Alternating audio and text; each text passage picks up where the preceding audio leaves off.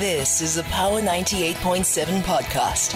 Now we're talking. Subscribe to Power 98.7 podcasts in iTunes or wherever you get your podcasts. There's more on power987.co.za.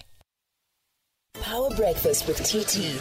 Weekdays 6 to 9 a.m. on Power 98.7. All right, so these spaza shops uh, or tuck shops, whatever you want to call them, are back in the spotlight again um, after it was revealed that. Uh, you know, they will come under renewed pressure from government after cabinet announced that traditional leaders and municipalities will soon be expected to conduct audits and keep records of the number of foreign nationals in their communities. On Monday, Minister in the Presidency Khumbudzo Ntshavheni uh, said that uh, cabinet is concerned about the rise in the number of reports of children being poisoned by consuming allegedly contaminated food from these spaza shops, uh, sometimes leading to death in the worst cases that we've heard recently. However, the link between the illness or the death of children to this food from spaza shops has yet to be proven. Well, lawyers for human rights have described the announcements as deeply concerning, saying the government is uh, shifting blame. We'll speak to uh, lawyers for human rights uh, uh, in a moment. Or do we have them on the line as yet? Uh, yeah, here we go. Let's speak to uh, Sharon Ekambaram, who is the head of the Refugee and Migrants uh, Section 39 Rights Program at Lawyers for Human Rights. Sharon, good morning, and thank you so much for joining us. Good morning. Thank you for having me. You know, um, let's first of all just establish, I mean, what is being proposed here, because this is a multi-pronged. Uh, we're told it's uh, multiple departments that will be involved: labor, um, health, and home affairs. Which does beg the question: What are we actually remedying here? What is it? Uh, what is the intervention that is being made by government here? I think that's an excellent question, and I do think that we, as people living in this country deserve to know what problem are we trying to solve. Um, we don't know exact figures of how many people are international migrants in our country. The census says it's less than three million.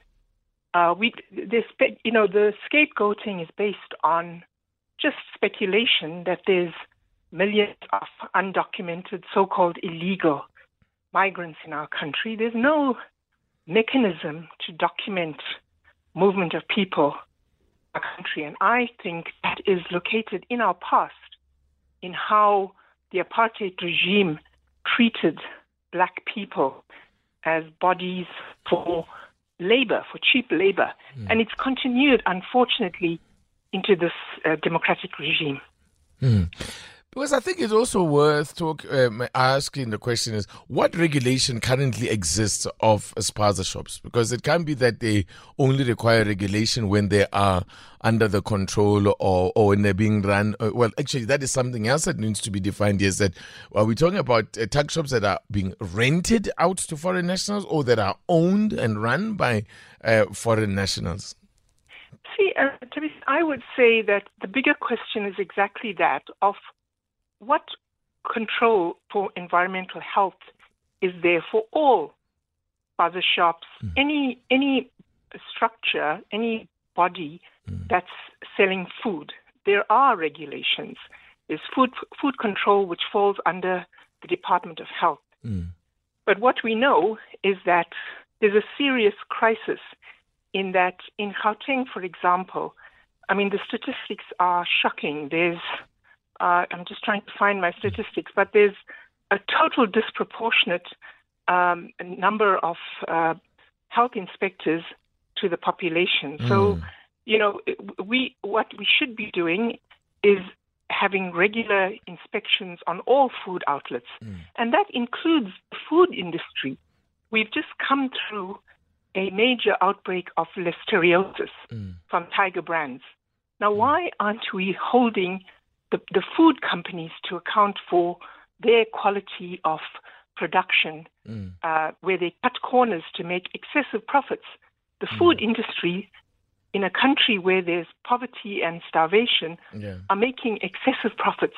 That's what we should be targeting, mm. and the government should be targeting, and, and not a, mm. a few small spaza shops that are eking out an existence and they have no other means of livelihood coming to our country. And it's not, majority are South African owned. There's enough research that shows that 80% of all informal sector, informal economy businesses are owned by South Africans.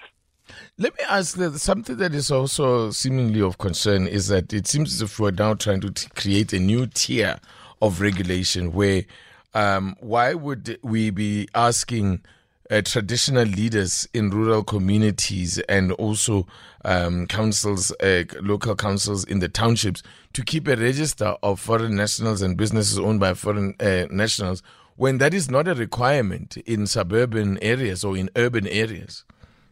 And more than that, where is the legislation that informs that practice? I think you know it's it uh, it subjects itself to serious abuse. Mm. Um, my concern is that tomorrow the Department of Home Affairs and the Minister of, of Home Affairs decides that, oh, the threat is actually Shangaan community or the threat is Venda speaking community. So mm. let's get the traditional healers to control the businesses that they run.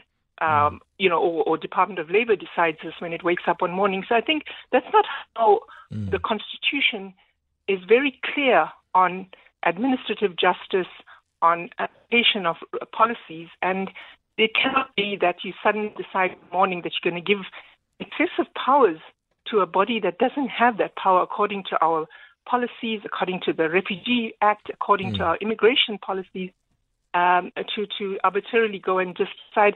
And on what grounds does a traditional uh, leader decide who is a foreign national? On what grounds, what authority does that uh, body have mm. to confirm that this person is here illegally or not? Since a, that is a, not their competence, I would, yeah, yeah. Okay. But more than that, to be mm. so, the whole asylum system is in absolute crisis. I can bear testimony to this because at Lawyers for Human Rights, we run law clinics to make legal recourse and justice accessible to all indigenous people in our yeah. country. Mm. And we, we can testify to the absolute no access to documentation for asylum seekers, for migrants. And, and I think that's the question we should be asking instead of trying to create a problem where it doesn't exist and it's about regulation. If we're concerned right. about okay. the safety of our children, then we should be looking at what what are immig- you know officers doing? Health officers in mm-hmm. regularly checking up to ensure that you know the quality of food that our children are accessing yeah. Is of the, the, the standard that that uh, does not risk their lives. Sharon uh, Sharon Ekambaram uh, is head of refugee and migrants and Section 39 rights program at Lawyers for Human Rights. Thank you for coming on. I appreciate your time. Thank you very much for having us. All right. In a moment, we'll be speaking to a specialist in food safety and public health. Um, Thokozis Nkosi standing by to talk to us. You've been listening to a Power 98.7 podcast. For more podcasts, visit power987.co.za or subscribe wherever you get your podcasts.